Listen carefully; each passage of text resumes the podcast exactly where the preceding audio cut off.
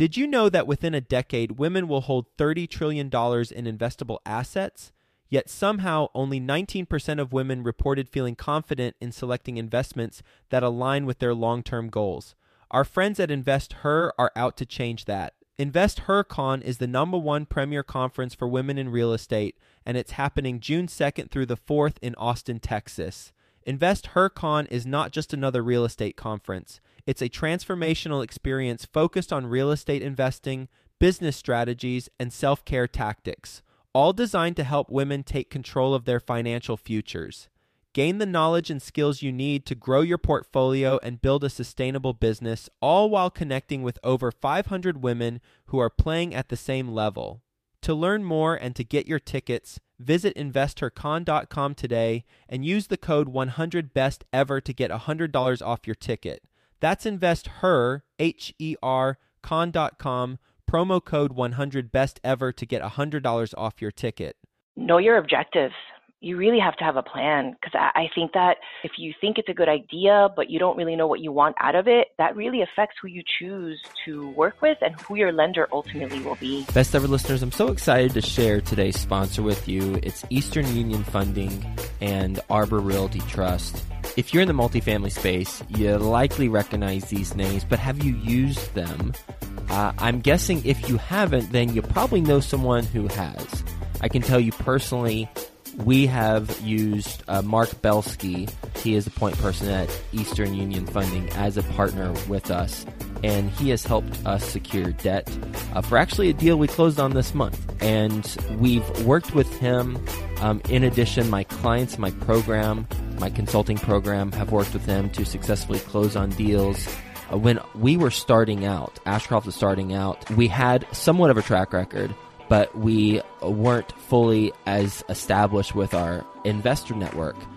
I went to him and we secured some equity, $500,000 in equity to fund one of our deals. While he works with more institutional partners, you know, he's uh, brought $200 million in equity over the last 12 months. He was able to help us out there, and we've built a relationship with him and Eastern Union Funding ever since. So if you need equity for your deal and you have a track record, then he's your point person. His number is 212 897 9875. If you need debt, then he partners up with Arbor on a lot of transactions. So if you're a multifamily borrower who wants agency or bridge debt, then that's the team to work with. Uh, we have worked with their team, both Eastern Union and Arbor, on deals, and people who have purchased our deals, purchased deals from us, have used Arbor, as well as my clients in my consulting program, they've used it. So this is a recommendation that comes from firsthand experience. And the last thing I'll say about uh, working with Mark Belsky at Eastern Union is that if you need a loan guarantor but don't have that track record quite yet, then Mark can look at what you've, the deal you've got, and assuming it checks out, he can make introductions to people he knows as potential loan guarantors for your deal. So debt equity, and potentially loan guarantors. Uh, all you need, well, you need to find a deal, obviously. Um, but besides that, you know, the other main components of the deal they can help you out with. So talk to Mark Belsky. His email is mbelsky at easterneq.com and his phone number 212-897-9875. Best ever listeners, how you doing? Welcome to the best real estate investing advice ever show. I'm Joe Fairless. This is the world's longest running daily real estate investing podcast. We only talk about the best advice ever. We don't get into any of that fluffy stuff with today. Leslie Smith, how you doing, Leslie? I'm doing great, thanks. Well, I'm glad to hear it, and welcome to the show. A little bit about Leslie. She is the managing director for Commercial Direct, which is a consumer facing direct lender. She led the launch of Silver Hill Funding in 2016, and she's an experienced financial services professional and thought leader and has been one for more than 20 years based in Coral Gables, Florida. With that being said, Leslie, you give the best ever listeners a little bit more about your background and your current focus? Sure. I've been in financial services for most of my career. With originations in particular, came into commercial originations about 12 years ago. And it's had different flavors given how lending has changed over the last 12 months, but still strictly in the commercial space. Personally, I've been a banker and now an originator at a non-bank institution and it's quite different and interesting both interesting but still very different what's different about the two well, when you're thinking about a bank, it has its own rules and it's in a box that's kind of predetermined for you for many different reasons, whether it's the risk tolerance of the bank, whether it's the regulations that really kind of shape the lending decisions. For a non-bank lender, you have a, a little more flexibility. There are still rules that we have to abide by and regulations, but less regulatory oversight. So therefore, it gives you flexibility to change more quickly, adapt to what the market needs and wants more quickly. And then that's generally been my experience is that speed to entry into the market and flexibility to be much more creative on the lending side. What are some specific examples of where you have more flexibility? For my platform, we do small balance commercial loans nationally. And where we see flexibility, for example, is a lot of our customers come to us for cash out. They're looking to refi their current commercial property for cash out. And the reasons for using that is, many different reasons, but main reason is either to acquire another properties or reinvest in their own business and, and improve it. From a banking perspective, that's rare for someone on the small balance side to get cash but we've gotten comfortable from a due diligence credit perspective to be able to offer cash out to these small bars. And what I mean by small, let me step back and say that our average loan size is about $350,000. Mm-hmm. So we are talking small. Our range is 250 to 5 million, but the core of our small business owner bar is in that 350 range. Got it. And what is a typical project that a customer has that you lend on or help with that cash out refi? From an investor perspective, they're going to buy another property. Depending on where they are and their experience, we see a range of folks that have already bought single family homes and have a nice small portfolio and then they're kind of migrating into more multifamily properties. So we see that kind of cash out to invest in another property. Another would be purchasing more equipment. We've seen folks trying to expand their businesses and buying additional equipment or even just improving the look and feel of their current property, especially from a restaurant bar perspective. There's a lot of competition. So people want to do a refresh. So those are some of the reasons they use the cash out. With a bar owner versus a apartment building owner, what are the different nuances of the underwriting process? A bar versus uh, you said a, a, a like apartment building. Apartment. At the core of it is really how do you really look at their income. A lot of our bars really have not fully documented their income. And that's where banks are just not comfortable lending. What we've done is figured out a way to find that income. It's not always through tax returns. So how we say okay bank statements Mm. We can analyze a couple of full years of bank statements and you get a lot more about the health of that business in that way. Mm-hmm. That's one way. So you also leverage a lot of third party data to assess what's happening in that business. On the smaller side, slightly more difficult because there aren't that many data points when you have an auto part place or a small little retail strip mall. But still, you could be surprised how much you find out about someone and their business by simply Googling. So again, you have to be creative. You have to use non-traditional means to figure out whether this person is a good bar and they're going to repay. Mm-hmm. And earlier you said you look during the due diligence. Credit is one thing, and then due diligence that you do on them is another thing. From a credit perspective, what do you look for? We're looking for a minimum score of 650 to start as a mm-hmm. FICO score. What if it's 625, but they got a really good story? I've done that. But the story is important. When you're talking about someone that's asking for a $350,000 loan, that's going to be storied. If someone has the ability to go to a bank and get a loan, they're going to get that loan, especially if they have a local banking relationship. But the story is really important. Whether it's a 700 credit score or a 625, there's going to be a story with our borrowers in particular. And a lot of times that 625, it may be a one-time hit on maybe they maxed out their credit card for one month And we see that. We see that because some people run their businesses that way. Particularly if you refurbish homes, you run up a bill of Home Depot, but you pay it down. And we just kind of take a second look at what affected that credit score. The story to me is very important. It tells a lot more about what we're looking on on paper and actually brings it together. And frankly, as a national lender doing this out of Coral Gables, we're just looking to see whether the documentation, the story, and what we find from third party sources kind of aligns. That's what we're looking for. So for me, storied loans are what I like and what we see every day. What type of terms are typical for one of your customers? A typical term for us is a five year term, 30 year AM. Typically, a loan to value is in the 68 to 70%. Got it. And when you come across a client and it just doesn't work out, what's the most common reason why it just doesn't work out? Typically for us, it's an unstabilized property. So you're the type of lender that's looking for a higher occupancy. That's one. The second piece is really that the story doesn't align. We find some really significant holes in what they're telling us and what's really happening as we complete our due diligence. Mm-hmm. The third is real estate value. And will you elaborate on real estate value? Typically, when we're refining, a lot of times people feel that their property is worth a lot more than it actually uh. is. Yeah, in addition, you have a lot of investors that have put in a lot of money into a serious investment into a property and refurbishing it. And a lot of times, if they're new to that, they think that for every dollar that you invest, that increases the value. And it doesn't do that. It doesn't translate into that. There are many other factors that go into that value.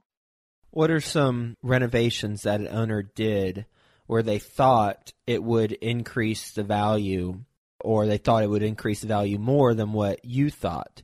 Curious what those renovations were. Specifically, I would say a lot of times they're really focused on the quality uh-huh. of what their more expensive tile and expensive wood fixtures and cabinetry and it's good quality stuff, but if it's just an investment property, they kind of have to really think about, and they're not living there, they need to think about do they really need the most expensive tile?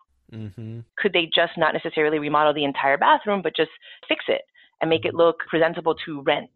And I think that's where a newer investor really is not aware. Also, they don't necessarily hire the right contractors, and that bill can increase that overall cost of that renovation. Mm, yeah, right. So someone else could have done the same exact work, paid half as much, and both parties got the same increased valuation, but one party paid twice as much as the other. Yeah, I mean, I think success stories there is when you have an investor that already has partnerships and established people they use.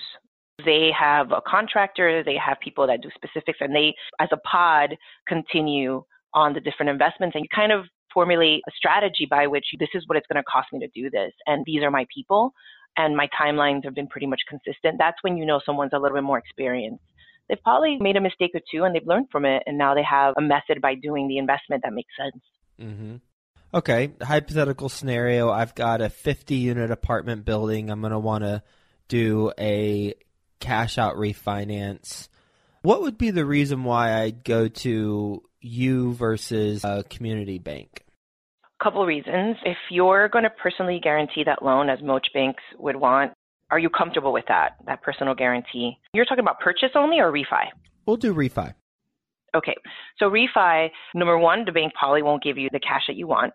Number two, they're probably going to look at that real estate because I'm not doing class A real estate. If you look at some of my properties, they're not as pretty when you take a mm-hmm. picture of them.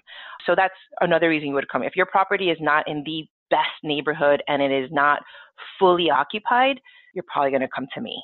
If there are concerns around environmental, you're going to come to me. If you want to close a loan really quickly, our average close is about 45 days, you're going to come to me. Got it. What about on purchase? If it's not a refinance, but if it's a purchase, what would be any differences or new things that you'd mention? It's probably the high LTV. We go up to 80%. Okay. So if you're purchasing and you only have to put 20, makes a big difference. And did I hear you correctly that you don't require a personal guarantee? In certain scenarios, your pricing is better if you do personal guarantee. So if you do a personal guarantee, then we're adjusting your overall rate to less risk because you're personal Mm-hmm. guarantee. If you're non-recourse, then pricing looks different. So there are both options. Will you give a hypothetical scenario for what the difference would be between guaranteeing it and not guaranteeing it? I think you see a non-guarantee when you're an investor and this is not something that you're willing to put your personal net worth into. Sorry, what I meant to ask was from your side, the difference in terms between the guarantee versus non guarantee. What difference in terms, what is the difference typically between those two? From an LTV perspective, I'll start. You're not going to get to 80% if you're not guaranteeing the loan. Your interest rate will probably look more if you're not guaranteeing the loan in the eights and nines. And if you're guaranteeing the loan, you're looking six to seven. What's the LTV usually? For a guarantee or non guarantee? Guarantee you said it was around 80, so for a non guarantee. Probably in the 60s. 60s. So for someone listening who has not been through this process and they hear you say 8 to 9% and 60% loan to value, they're like, "Oh my gosh, those 8 to 9% interest rate, that's twice as much as what I see when I search interest rates right now on Google." What's your response? Couple things. Interest rates continue to increase. We're in a very different place than we were last year at this time, generally. And also, we're taking on risk. We're taking on risk on someone probably that profile of that borrower, their credit score is not the best, maybe. The property probably is not in the best location or has some sort of issue with it where a traditional bank where they would give you that 4 to 5% would give. So the pricing reflects what your scenario is and the risk that the lender is taking. That's really what it is. Particularly if you're thinking about doing a cash out, if you're going to do unsecured, you're going to do double digits. If you're going to get a working capital online with any of the OnDecks of the world, that's going to be double digits and that's going to be a really harsh loan. We're talking about using your current real estate, getting a loan that makes sense, and it's not going to come due in 18 months. Mm-hmm. So it's a couple of different reasons, but literally the 8 to 9, 60% is just the risk that we're taking with the property and the bars on the loan. Got it. What's your best real estate investing advice ever? Oh, know your objectives. You really have to have a plan because I think that if you think it's a good idea, but you don't really know what you want out of it, that really affects who you choose to work with and who your lender ultimately will be. It's really, really important for you to know what you'd like out of that investment. If it's short term or long term, then there are different lenders out there and different costs to that loan. So it's really important that you really know what you're looking for. Short term or long term, so thinking through how long we want to hold the property, what are some other questions we should ask ourselves when determining those objectives? I would say also, is this just going to be a one off or are you building a nest egg for yourself and are you building long term wealth with this? That's different as well. I think that we see a lot of folks that really are thinking about their long term wealth and not just kind of a fix and flip and we're done. So you have to kind of step back and consider that. I would say don't limit your investment property to where you live. Think about maybe in other areas that are up and coming. So understand what's happening in the neighborhoods um, and maybe invest outside of where you live just in case anything happens. At least your particular property is in another part of the city that's thriving if you know where you live is not. Diversify. Don't necessarily always buy in the same neighborhood or same property type. Think about whether you could align yourself with, if it's nest egg type of scenario, with a property manager to help you manage those properties effectively. Think that was maybe the most important. If someone calls you up and they say, Hey, I've got a deal I want to do a refinance on, what are some of the questions that you will ask during that first phone conversation? Credit score. Number one, what is your credit score right now? How long have you owned the property? That matters. For us specifically, if you have someone that's kept their property and their business through the recession, that speaks volumes. We ask also, are they current on their personal home mortgage? That's very telling to us from a consumer behavior perspective. If you're current on your mortgage, that says something about you as a borrower. Mm-hmm. We also talk about can you validate your income? Because that then takes us to different types of conversations. Because we have a full doc program where you have bank statements and tax returns, your more traditional underwrite. And then you have a lighter doc version, which is we talked earlier, which is our bank statement program. Mm-hmm. So those are the questions that we asked. Then we can put them and counsel as to where would be the best program to place them. Or from the beginning, we could say, well, maybe we won't be able to do that. Maybe tell me their credit score is 500, won't be able to do that loan. But at least those qualifiers up front help us understand what they're trying to do.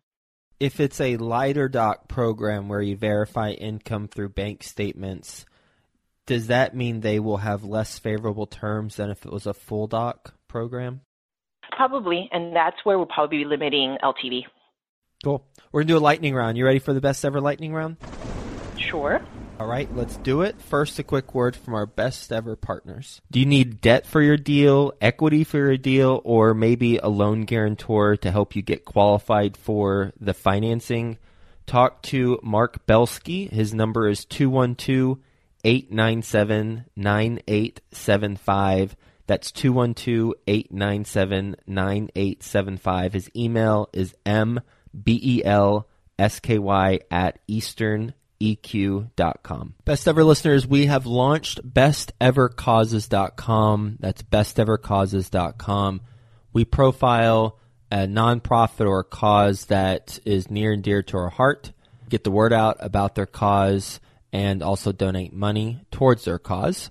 If you'd like to, one, learn more about the causes that we're profiling, we do one a month, then go to bestevercauses.com and if you want to suggest a cause that we profile that is near and dear to your heart, then go to bestevercauses.com and there's a little form at the bottom of the page where you can submit one and we'll check it out. Okay, best ever book you've recently read. Oh my goodness. I'm a listener now. I've actually really adopted Audible very much. So I would say the last that I listened to that was pretty good was Something in the Water. It's a murder mystery. It's what I like. Oh, sounds intriguing. What's the best ever challenge you've solved in over 20 years of being in the financial services? Hiring the right people. Hire slowly, fire quickly. Without a team that's strong and that's agile, really difficult to build a business. Best ever way you like to give back? I give back to my local university. I like to mentor a lot, whether it's within our own organization, I participate in mentoring and also within my local university. Because I think when people see a person that went to their school, graduated, and now kind of their career evolved in a very non-traditional way, I think it helps people feel less about not becoming a doctor or a lawyer, something that's much more formed and shaped. Mm-hmm. That's, I think, is the best way. And I've also been able to recruit really great people that way over the years. How can the best ever listeners learn more about what you got going on? Well, you can find us at commercialdirect.com and you can find me through LinkedIn as well. Leslie, thank you so much for being on the show talking about the different types of loans that you do how you qualify your customers and the pros and cons of the loans, as well as the getting into specifics of the due diligence that you look at. And that's important that we know that as borrowers so that we know what to have prepared whenever we speak to a lender. So thanks again for being on the show. Hope you have a best ever day, and we'll talk to you soon. Thank you. It was a great experience. Best ever listeners, we have launched bestevercauses.com. That's bestevercauses.com. We profile a nonprofit or a cause that is near and dear to our heart, get the word out about their cause, and also donate money towards their cause. If you'd like to, one, learn more about the causes that we're profiling, we do one a month, then go to bestevercauses.com and if you want to suggest a cause that we profile that is near and dear to your heart, then go to bestevercauses.com and there's a little form at the bottom of the page where you can submit one and we'll check it out.